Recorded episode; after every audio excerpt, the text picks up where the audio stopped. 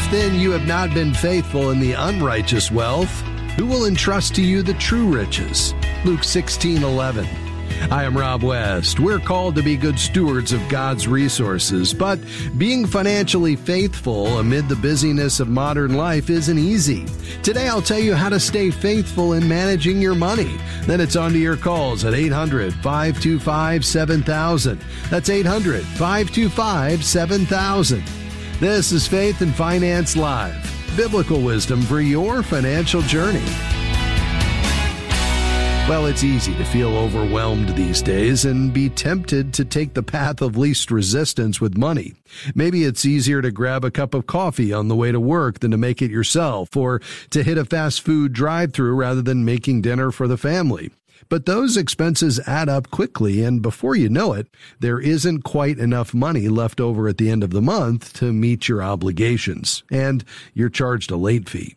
It doesn't have to be that way. With preparation, you can avoid it. First, carve out some time each week for prayer. Ask God for wisdom in managing your money. James one five tells us, if any of you lacks wisdom, let him ask God, who gives generously to all without reproach, and it will be given him. Next, you need a spending plan. It's essential for managing your money faithfully. If you're not living on a budget, download the free FaithFi app in your app store. It has three different ways to set up a budget with step-by-step instructions and help from our team. The FaithFi app will also track your expenses so you stay on budget. Developing your budget will show clearly whether you have enough income to meet your expenses. If you don't, there are really only two options. You can either cut your expenses or look for ways to increase your income. Trimming the budget may be easier, so look at the categories where you spend a lot of money first. You may not be able to do much right away with your rent or mortgage, but what about food?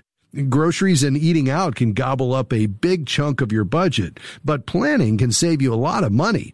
Limit getting carry out to one to two times a month. Instead, draw a menu plan for the week. Make a list of the items you'll need to prepare those meals before you go to the store. Actually, shopping online for groceries can save you money because you're not tempted by impulse buying and you see the running tab of the items you choose. That will help you stay on budget by not overspending in your food category. Most of the bigger chains offer online shopping now, often at no charge. Then look for other ways to trim your spending. Are you still subscribing to streaming services you're not using? Can you form a babysitting pool with other parents? Or maybe look for free activities in your community. Every little bit helps.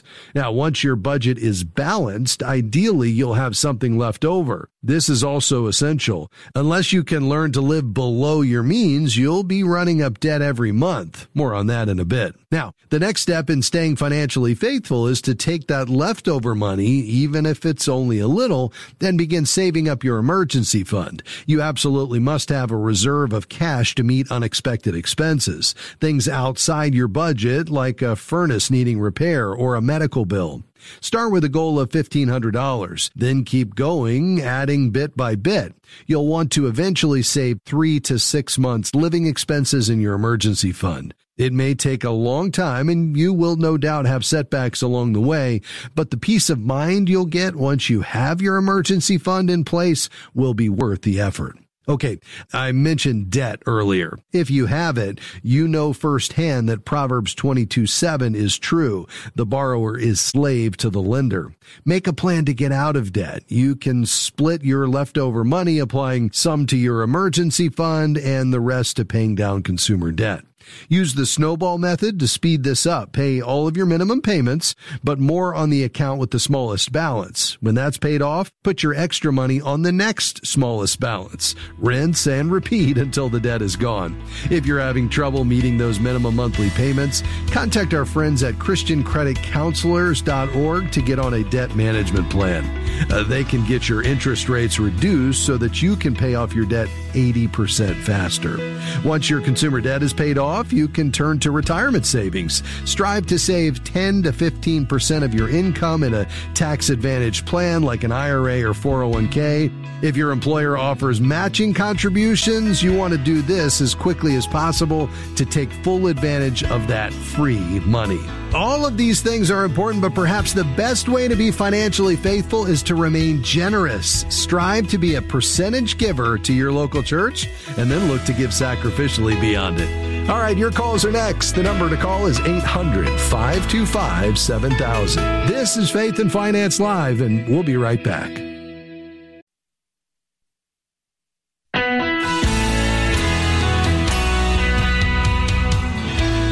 Great to have you with us today on Faith and Finance Live. I'm Rob West. All right, it's time to take your calls and questions today. We've got a few lines open. The calls have been coming in, so we're about to dive in. The number is eight hundred, five two five, seven thousand. That's eight hundred, five two five, seven thousand. We're going to go to Palos Hills. Marianne, I know you called yesterday and didn't get through. I'm glad you called back. How can I help? Well, thanks for taking my call. Um, I sure. got some money in a bonus recently, and I want to figure out the best use of it. Uh, I took out a car loan in September on a twenty sixteen Honda, have a balance of about twenty-four thousand dollars on it, and a payment of about seven hundred seventy dollars a month. Um, I got the loan through my credit union, and they've told me I can re-amortize it to drop the amount of the payment if I want to do that. Um, I've also got um, a regular I R A and a Roth I R A. I'm wondering if I should put some in there, some towards the, the note on the car, or one or the other. I'm trying to figure out the best use of about, about between ten thousand dollars and twelve thousand dollars. Okay, so the bonus was ten thousand dollars to twelve thousand dollars, and you owe twenty-four thousand dollars on the car, correct? Correct. Okay. Uh, do you have a sense, Marianne, of kind of which you want to do? Here's the bottom line. You know, this comes down to, are both of these productive uses of this money? Absolutely. The idea of investing is great. The idea of paying down debt is great. I mean, we can look at kind of the financial side of this purely, but is there something in you that just really wants to see this balance on the car come down, or are you truly wanting to know which is the most financially productive?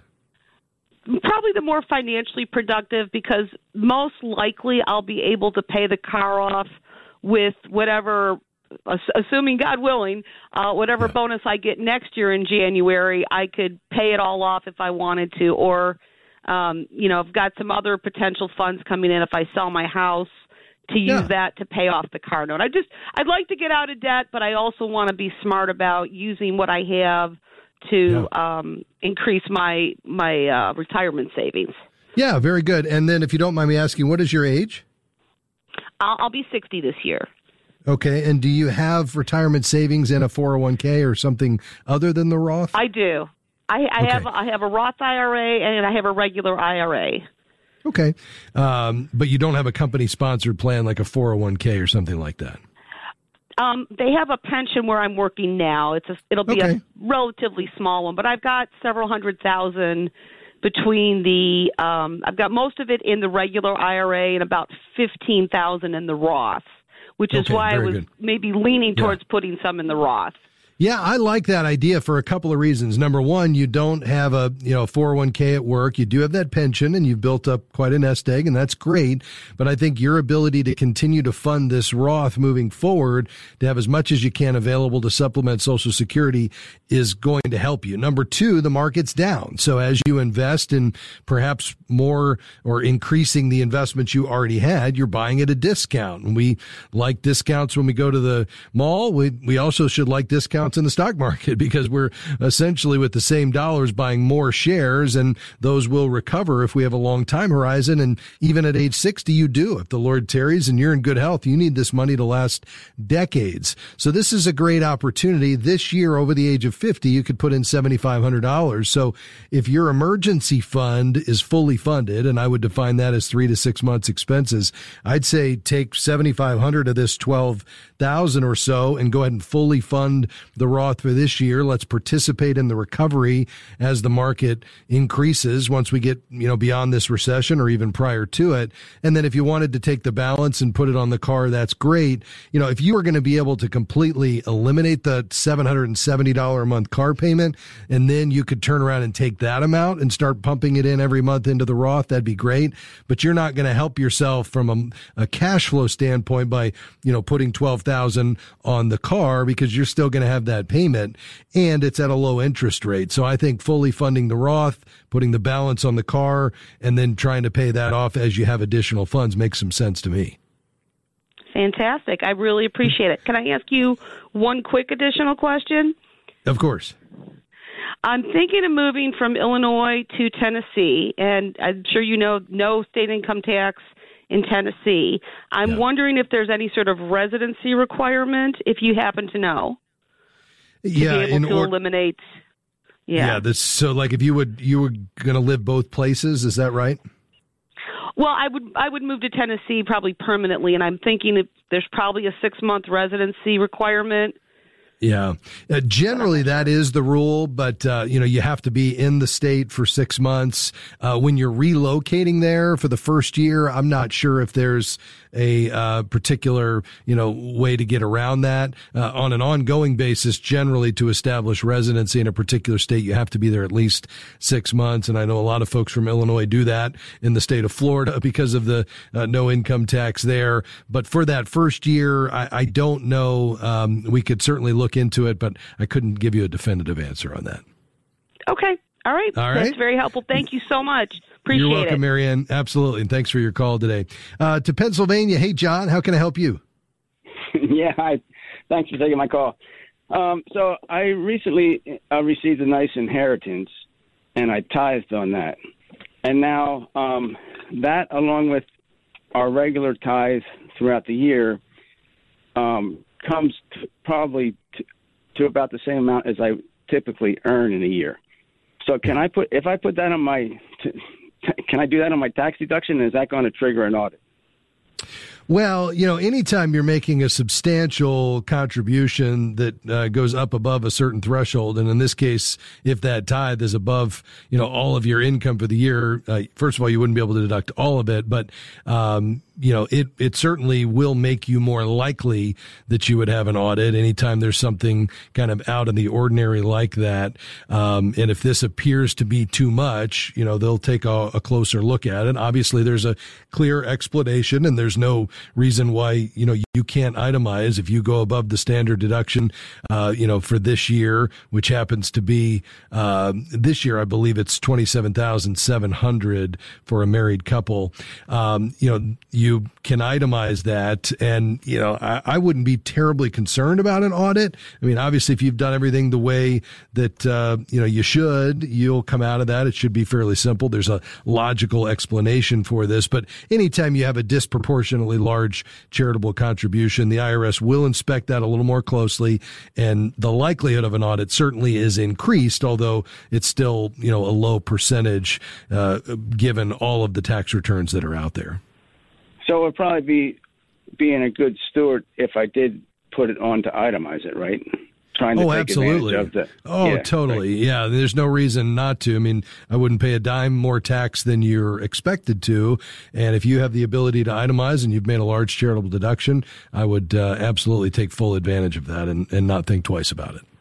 Okay, perfect. Thank you. All right. Thank you so much. Absolutely. You are very welcome, and thanks for your call today. Uh, well, with folks, we've already covered a lot of ground and a lot more great questions to come. We've got one line open at eight hundred, five two five, seven thousand. You know, as we think about managing God's money, we want to hold it loosely, but the goal is to be found faithful. That is obedience in the same direction over a long period of time. How are we financially faithful? Well, we want to take our cues from God's word, not this world. We don't want to be caught up in the temporal. Materialism and greed and envy are some of the hallmarks of the cultural worldview of money. We want to replace that with a biblical worldview that allows us to operate as a steward with contentment, with generosity at our core, and being faithful in the same direction over a long time. Let's do that together as we talk about your questions. We'll take a quick break and back with much more on Faith and Finance Live. Stay with us.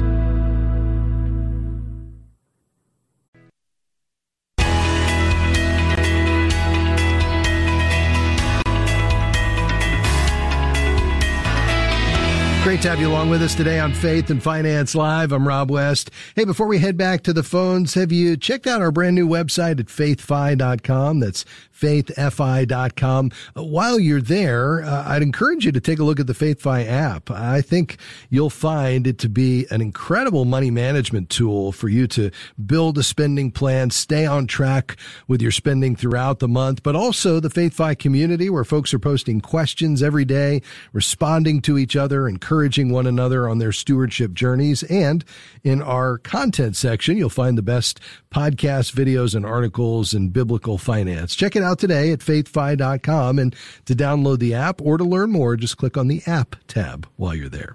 All right, back to the phones to Birmingham. Hi, April. How can I help you? Hey, yes, I was just curious. I have two old traditional four oh one k's from previous employers. They've just yeah. been sitting there for a few years, and I didn't know if I could just like maybe combine them and contribute to them and then also open a Roth I R A, or is it better to just do one? Yeah. So are you at a new employer that also has a four oh one k? No, no, unfortunately he doesn't offer a four oh one k. Okay. All right. Yeah. So I like the idea of simplifying this, April, reducing the number of total of uh, the total number of accounts that you have by uh, rolling these two uh, four oh one k's into one traditional I R A. You would be able to combine them, and then you would be able to also make future additional contributions to that. You could then open separately a Roth I R A, so you'd end up with two uh, retirement accounts. You'd have the individual retirement account and then the Roth uh, I R A as well. well, and you could decide how to contribute to those moving forward. Um, if you've got the bulk of your funds coming into the traditional, because that's how you were contributing uh, to the Roth, or excuse me, to the four oh one k, then I like new contributions going into the Roth, especially if you've got plenty of time before retirement. Uh, you know, that gives you a tax-free bucket growing as well, so that if it makes sense down the road to pull from that, um, because let's say marginal tax rates are higher than they are today. Keep in mind the Tax Cuts and uh, Jobs Act um, rolls off in twenty twenty-five. So we're probably looking at higher marginal tax rates down the road. So having that tax-free growth and then pulling that money out tax-free in retirement makes some sense to me. So yeah, I think combining them into the traditional, then opening the Roth, and then uh, making contributions there moving forward makes a lot of sense.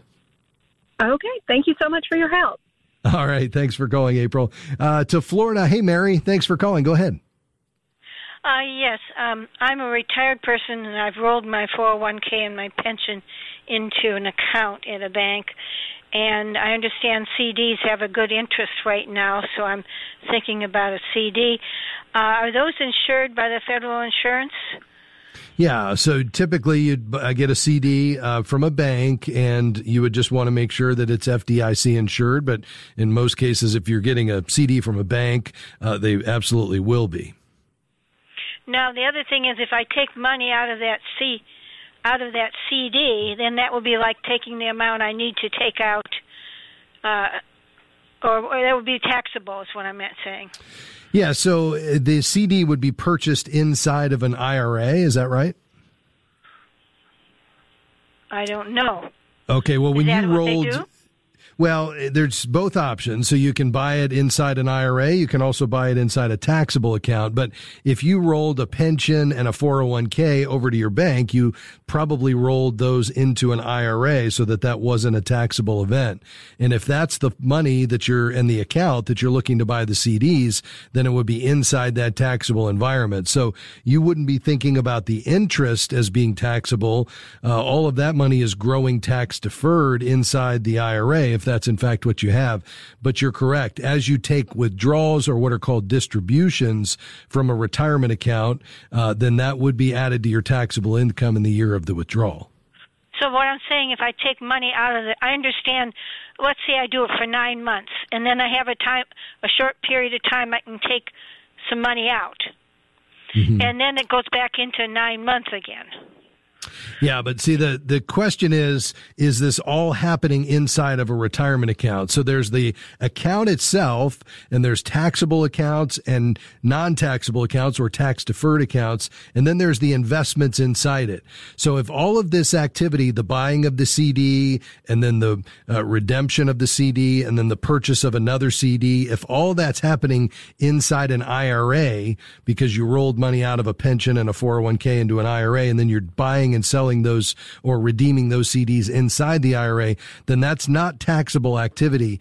It's only when you pull the money out of the I R A, not out of the C D, but out of the I R A, that it becomes taxable. Okay, well, I've already done my distribution for this year out of the I R A. Okay, and that's but the money you're looking to put I'm, in the C D? No. Okay, all right, go ahead. I'm using that to live off of. Okay, all right. I have in the I R A, I want to put into a C D. Okay. And, all right. Um, but I, I was, a friend of mine said that after nine, I'm going to do nine months, let's say, and mm-hmm. uh, then I can take some money out if I want. It, uh, but then it goes back into nine months where I can't touch it again. Mm-hmm. Yeah. And, and are you wondering about the tax implications of that? Well, if I took right, it out, yes, I think there's probably going to be tax implications. Yeah, for sure. All right, let's do this. I'm going to hit a break here in just a moment. If it's a C D.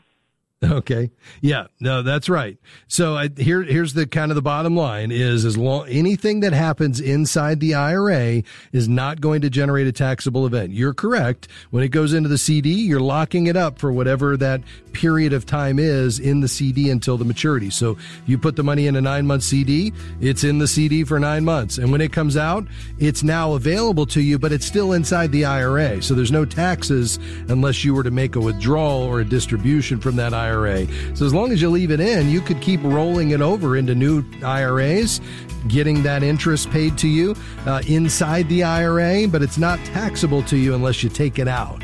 Hopefully that clears it up for you. Mary, we appreciate your call today so much, and we can help you further. Don't hesitate to reach back out. God bless you. Hey, we're going to take a quick break. When we come back, a lot more. We'll be heading to Tennessee. We'll talk about whole life insurance, and then Charleston and Florida, and perhaps your question. eight hundred, five two five, seven thousand. Stay with us. We'll be right back. Home.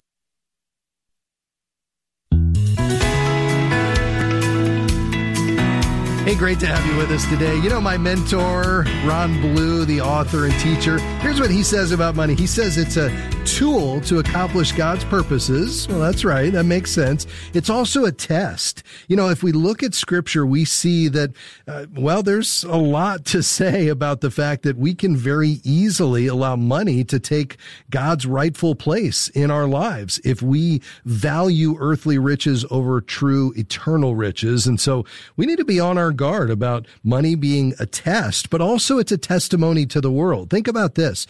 Our willingness to trust God when we have little and to share generously when we have much provides witness to an unbelieving world. So perhaps as you think about your money, think about it in that light. It's a tool, it's a test, but it's also a testimony, and perhaps that'll change how you handle God's resources. All right, back to the phones we go. By the way, two lines open, eight hundred, five two five, seven thousand to Tennessee. Hey, John, thanks for calling, sir. Go ahead. Uh, yes, thank you. So I've seen a lot about uh, getting a whole life uh, life insurance policy to be able to transfer wealth and also be your own bank and, you know, all these things that sound really good, but I really don't know how it makes sense. Uh, I'll have about an extra – I'm fifty years old, and I, I haven't done well with retirement.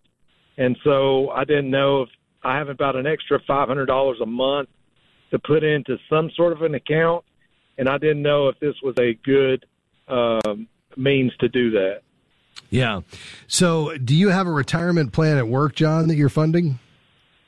I do have a four oh one k that I match up to the six percent that okay. uh, they do the company match, but okay. I, I think I'm a little too late in the game. Yeah, yeah. Uh, so you're you're trying to play catch up. I think the key here is just to, you know, be systematic in your contributions. How much have you been able to put away in that four oh one k at this point? Uh, there's about uh, forty-five thousand. Okay. And how far away is retirement, in your best guess? Well, I'm fifty years old, and I also have young children, so yeah. I'm probably realistically seventy, so twenty okay. more years. Yeah, all right. So you got time on your side, and I realize you you feel like you're a little behind, and, you know, from the kind of benchmark standpoint, I would agree. Doesn't mean we need to, you know, get more speculative or take more risk. It just means we need to keep our lifestyle in check, try to reduce debt as you're able. Uh, if you, you know, hit, hit retirement at age seventy and you've, you've got, uh, you know, you haven't taken Social Security and you've let that grow beyond full retirement age, you know, probably twenty-five percent more than what you uh, would have gotten at full retirement age. Your house is paid off. You're completely out of debt. And you've spent this next twenty years like diligently saving. I think that's really the key for you. Uh, I love that you maxed out the uh, matching portion of your four oh one k. I would say the next option would be, let's go ahead and fund a Roth I R A. You could take that five hundred dollars a month and drop it right into a Roth. The other option, if you want a little less complexity, just because in the Roth, you're going to have to pick the investments. And if you don't want to have to do that, you could just add more to your four oh one k, just have them up that percentage, because really the goal that we want to get to on that four oh one k is not the six percent they're matching, but really we want to get probably closer to fifteen percent as you're able to. Now, I realize that's not easy, and you've got kids and there's a lot of expense there. And so, you know, you're just trying to do the best you can, and that's fine. Um, but as you're able to, I would try to boost those four oh one k savings. But yeah, setting up an automatic contribution to a Roth would be another great option. If you wanted to do that, I'd probably just use an index fund or a high quality mutual fund that's just going to give you good growth uh, over the long term. And, you know, don't watch that statement every month, but just make that automatic contribution. And you'll be surprised, between your four oh one k and the Roth, you know, over the next twenty years, you'll be able to build up quite a bit of uh, a retirement nest egg. Is the whole life life insurance policy, is that not a good investment? It's really not. Um, you know, I would rather you just focus on having the right kind of term coverage, which is, you know, whole life is about six to ten times uh, the cost of a comparable term policy. And it just adds complexity. Plus, you're not going to get as much upside uh, as you would just investing straight in the stock market. So the fees and the complexity and the additional cost, uh, I think for me, I would rather you do your saving outside of an insurance product and just use the insurance policy purely for what you need it for, and that's the death benefit. And the most cost-effective way to get the death benefit your family needs is through term insurance, not whole life. Okay, that makes sense. Thank you. All right, thanks for your call, John. We appreciate it. Uh, let's head to Charleston. Hey, Ryan, how can I help you? Hey, hope you're doing well today. Um, doing great. So I have about eighteen hundred dollars of surplus income per month, and I'm trying to figure out whether or not I put that into an I R A, maybe a Roth, or towards savings. Okay. Um, essentially, go ahead. No, that's fine. Go ahead and give me the rest of the story. Okay. Um, so I currently max out my four oh one k contributions, um, and I am I have an I, I am using a HELOC for an emergency fund, as I'm Uh, one hundred ten thousand dollars that I will be turning is for my primary residence that I will be um, is planning to rent out at the end of the year, and will, will not have housing uh, costs for the next two years when I go to Germany. Cool. And have my company pay for it. Excellent. Okay, so the extra surplus is going to come in the form of lower expenses because your com- company is going to pick up most of your living expenses. Is that right? I already have a, I already have a surplus of eighteen hundred dollars a month that I need to figure out whether how to whether or not to put it into savings, or should I be investing it while the market's down. Got it. Yeah. And so is that surplus going to go up when you move to Germany? Yes. Okay, great. Um, and what do you have in liquid savings right now? Anything? Um, about ten grand. Okay, ten grand in liquid savings, uh, and obviously you're living modestly because you you know you've got quite a bit of surplus here. Um, I think you've got a couple of options. Um, I mean, you don't have any debt right now because all you have is a line of credit with a zero balance. Is that right? Yeah. So you're in a great spot. I mean, uh, it sounds like you're young. What is your age? twenty-nine. Okay, so you're twenty-nine, you're about to have this rental property, uh, you know, you're maxing out your four oh one k, you got plenty of surplus income that's only growing. You know, I think you're in a great spot to not only continue to save, but also to begin to accelerate your, your giving, uh, because there's a real opportunity here, you know, for you to think about, you know, what God is doing and where your passions are and align some of this with that, with his activity. But beyond that, I think given that you've maxed out that, uh, that I R A, or excuse me, the four oh one k, I think the next option is to, in fact, fund that Roth, especially, as you said, while the market's down. It's a great entry point for you. And that's really the only other place that you can invest on a tax-advantaged basis, uh, apart from an insurance product, and I wouldn't do that. Um, so I think, you know, you're going to obviously fund that fully, um, you know, with this surplus in a very short period of time. So I'd probably start by funding last year, so you could put in, uh, you know, six thousand for twenty twenty-two prior to filing your return, and then you can start working on the sixty-five hundred that you can put in this year.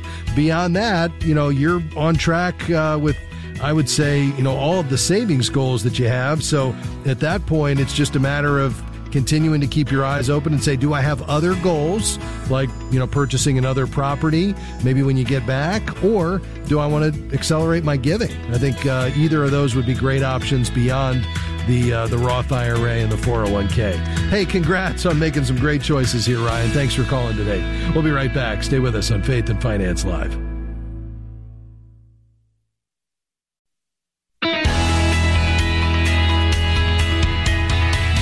Thanks for being with us today on Faith and Finance Live. I'm Rob West, your host. Hey, are you a part of the FaithFi family? You count on this program, you listen to it, maybe not every day, but most days you found some value in the biblical principles we share. Well, we'd invite you to be a financial supporter of the ministry. You can give securely online or find the address to mail a check, or uh, even a toll-free number to call our team and make a gift. When you head to our website, faith fi dot com, just click the Give button.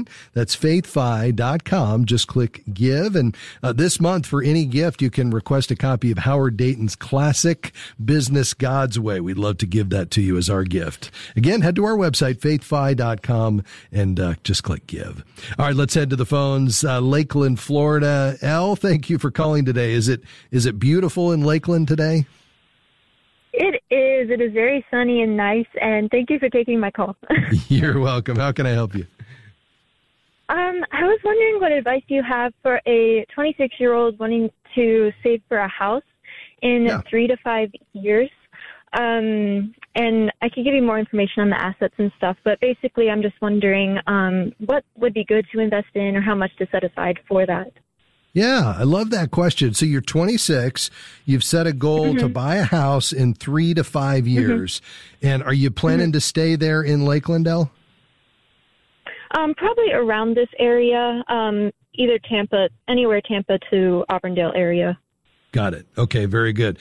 So there's two kind of targets that you're going to want to set. The first is that down payment. And you've, if you've listened to this program, you know that I'm going to want you to have at least twenty percent to put down.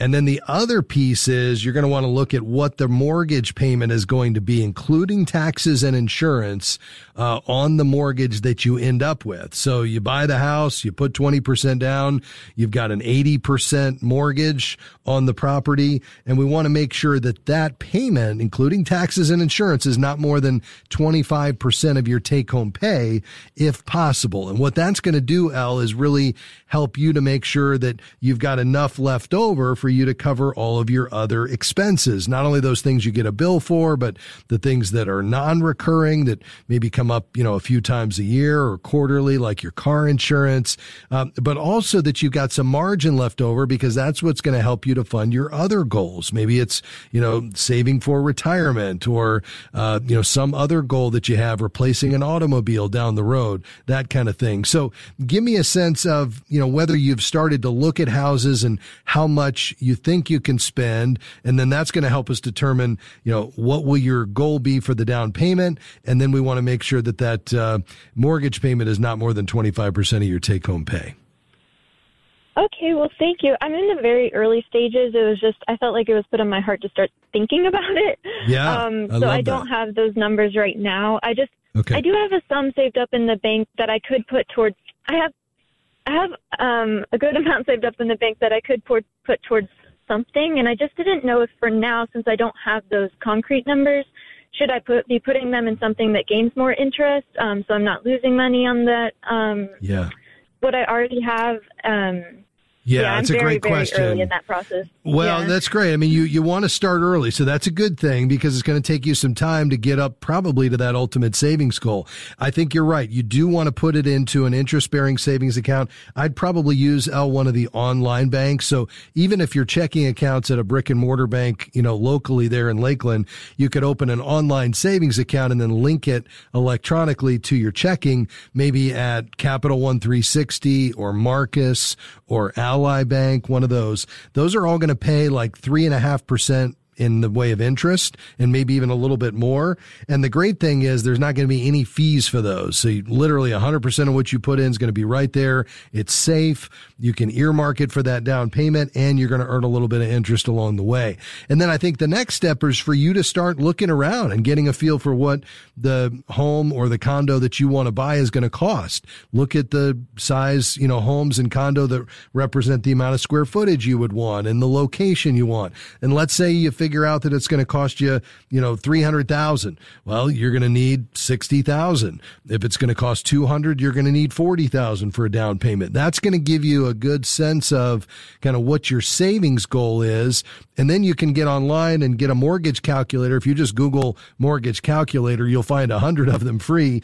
And you can figure out, okay, if I buy a two hundred thousand dollars home and I put down forty thousand, now I've got a one hundred sixty thousand dollars mortgage, and it'll show you based on today's interest rates, what your payment would be, and it'll even estimate the taxes and the insurance based on the zip code.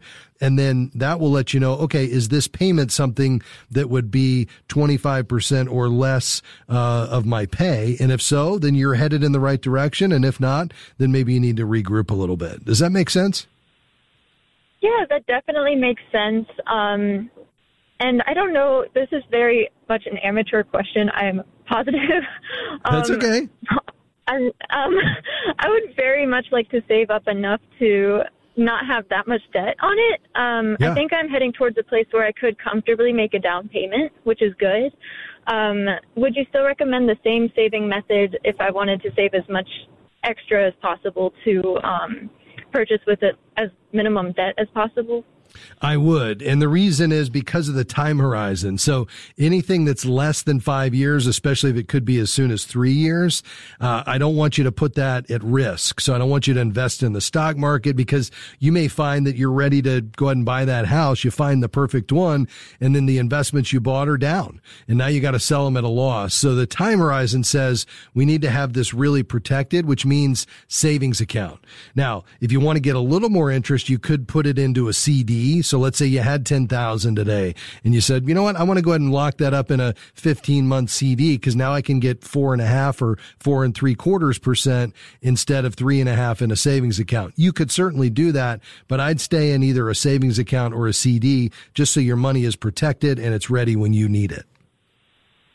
Okay, perfect. Well, thank you so much. I think that gives me a lot of um, insight in what to start looking into. Um, And also some awesome. reassurance that I'm that I feel like I'm on the right track. So you absolutely are, and I love that you're already thinking, Al. I mean, here you are, twenty-six. You're thinking about buying your first house, and you're saying, "Yeah, twenty percent is great, Rob, but I want to do a lot more than that down." And that's great, right? Because you want to get out of debt, which is exactly the way that you should be thinking. And if you have the ability to do that, and you can keep your lifestyle in check and continue to save and make that house purchase, man, you're never going to have that weight of having a too much house with a more mortgage payment, you know, that's going to put some stress or strain on your financial life. You certainly don't want that, and you're headed in that direction. Hey, uh, you stay on the line. We're going to get your information, and I want to send you uh, a Ron Blue's book, Master Your Money, that I think will be a real encouragement to you. It's our gift to you, and thanks for calling today, Elle. God bless you. Hey, uh, let's head to West Palm Beach, just south of where Elle's at. Hi, John. How can I help you? Hey, Rob. Thanks for your time, man. I really appreciate it. Absolutely. So, Um, my wife and I, we've been married like thirty-six years. We're finally net, empty nesters, enjoying it. Um, But unfortunately, you know, we're trying to play catch up right now. Uh, we've been in debt most of our life, I guess, you know, you know how it goes, raising kids. Yeah. But we've been able to catch up pretty good the last three years. Um, I'm uh, currently in a, one of those target funds. I'm in a twenty thirty target fund, okay. um, which is supposed to kind of transition over time, I guess, as you get closer to that number. Um, but this last year, I mean, we, we got absolutely hammered, and yeah. I feel like now that, you know, I may need to work another three or four extra years just based on the hit that we've taken last year. Yeah. So I guess my question is, you know, should I just stick it out and pump more money into this thing, or should I look at another avenue as far as investing? Yeah.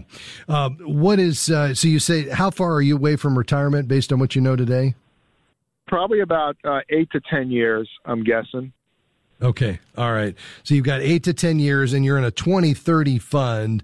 So you've probably got as much as maybe sixty percent in stocks. Is that right? forty percent in bonds?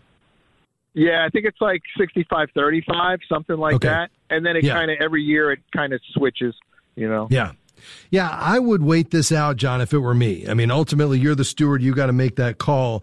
But I would say, you know, given that you're a minimum of five years out from retirement, um, you know, this market is going to recover, and it's going to recover ahead of the economy in all likelihood. Once uh, we know that the Fed is done raising interest rates, and clearly we're not to that point yet, but when we are, there's literally trillions of dollars on the sidelines that's going to come rushing back into this market.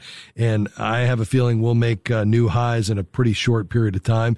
It doesn't mean we're going to have a raging bull market. I think we're entering into a period where it's going to be, you know, more modest gains than we've seen over the past decade, but we will recover over time. And I think as you recover what you lost, uh, that's then the time to say, okay, given where I am in proximity to my retirement, now's the time to get more conservative, because if we go through another one of these, I don't want to have to wait for the market to come back. So I guess if it were me, I say stick it out until you at least recover what you lost. And then that's the time to begin getting more conservative, perhaps, you know, switching to a twenty twenty-five fund or, you know, something maybe even more conservative than that if you wanted to. Okay. Does that All make right. sense? Excellent. Yeah, it does. I, I, I appreciate your uh, your uh, advice. Thank you. Absolutely. I think the key is I just don't want you to lock in those losses, and then here you are two years from now and the market's recovered and you're thinking, man, I wish I had that money back. But at the same time, I want you to, you know, really tune into the fact that you felt like you were too aggressive just based on what you lost. So when the time comes, let's start moving to a more conservative posture, uh, so you're ready to weather the next downturn, because they do come in cycles. I appreciate your call today, my friend. God bless you. Sarah, I'm sorry we didn't get to your question. I know you want to gift your home to your pastor, which is amazing. Uh, you know, it can be as simple as adding him to the deed, um, which you could do very simply. And um, you could establish a new deed for that. Uh, but I would check with a real estate attorney just on that and let him know what you're looking to do, and they'll tell you exactly the most efficient way for you to do that. We appreciate your call today. Folks, that's going to do it for us. We covered a lot of ground. Always fun being along with you. On behalf of my team, Gabby T., Robert Sutherland, Amy Rios, and Dan Anderson, I'm Rob West. Faith and Finance Live is a partnership between Moody Radio and FaithFi. I hope you come back and join us tomorrow. I'll look for you then. Bye-bye.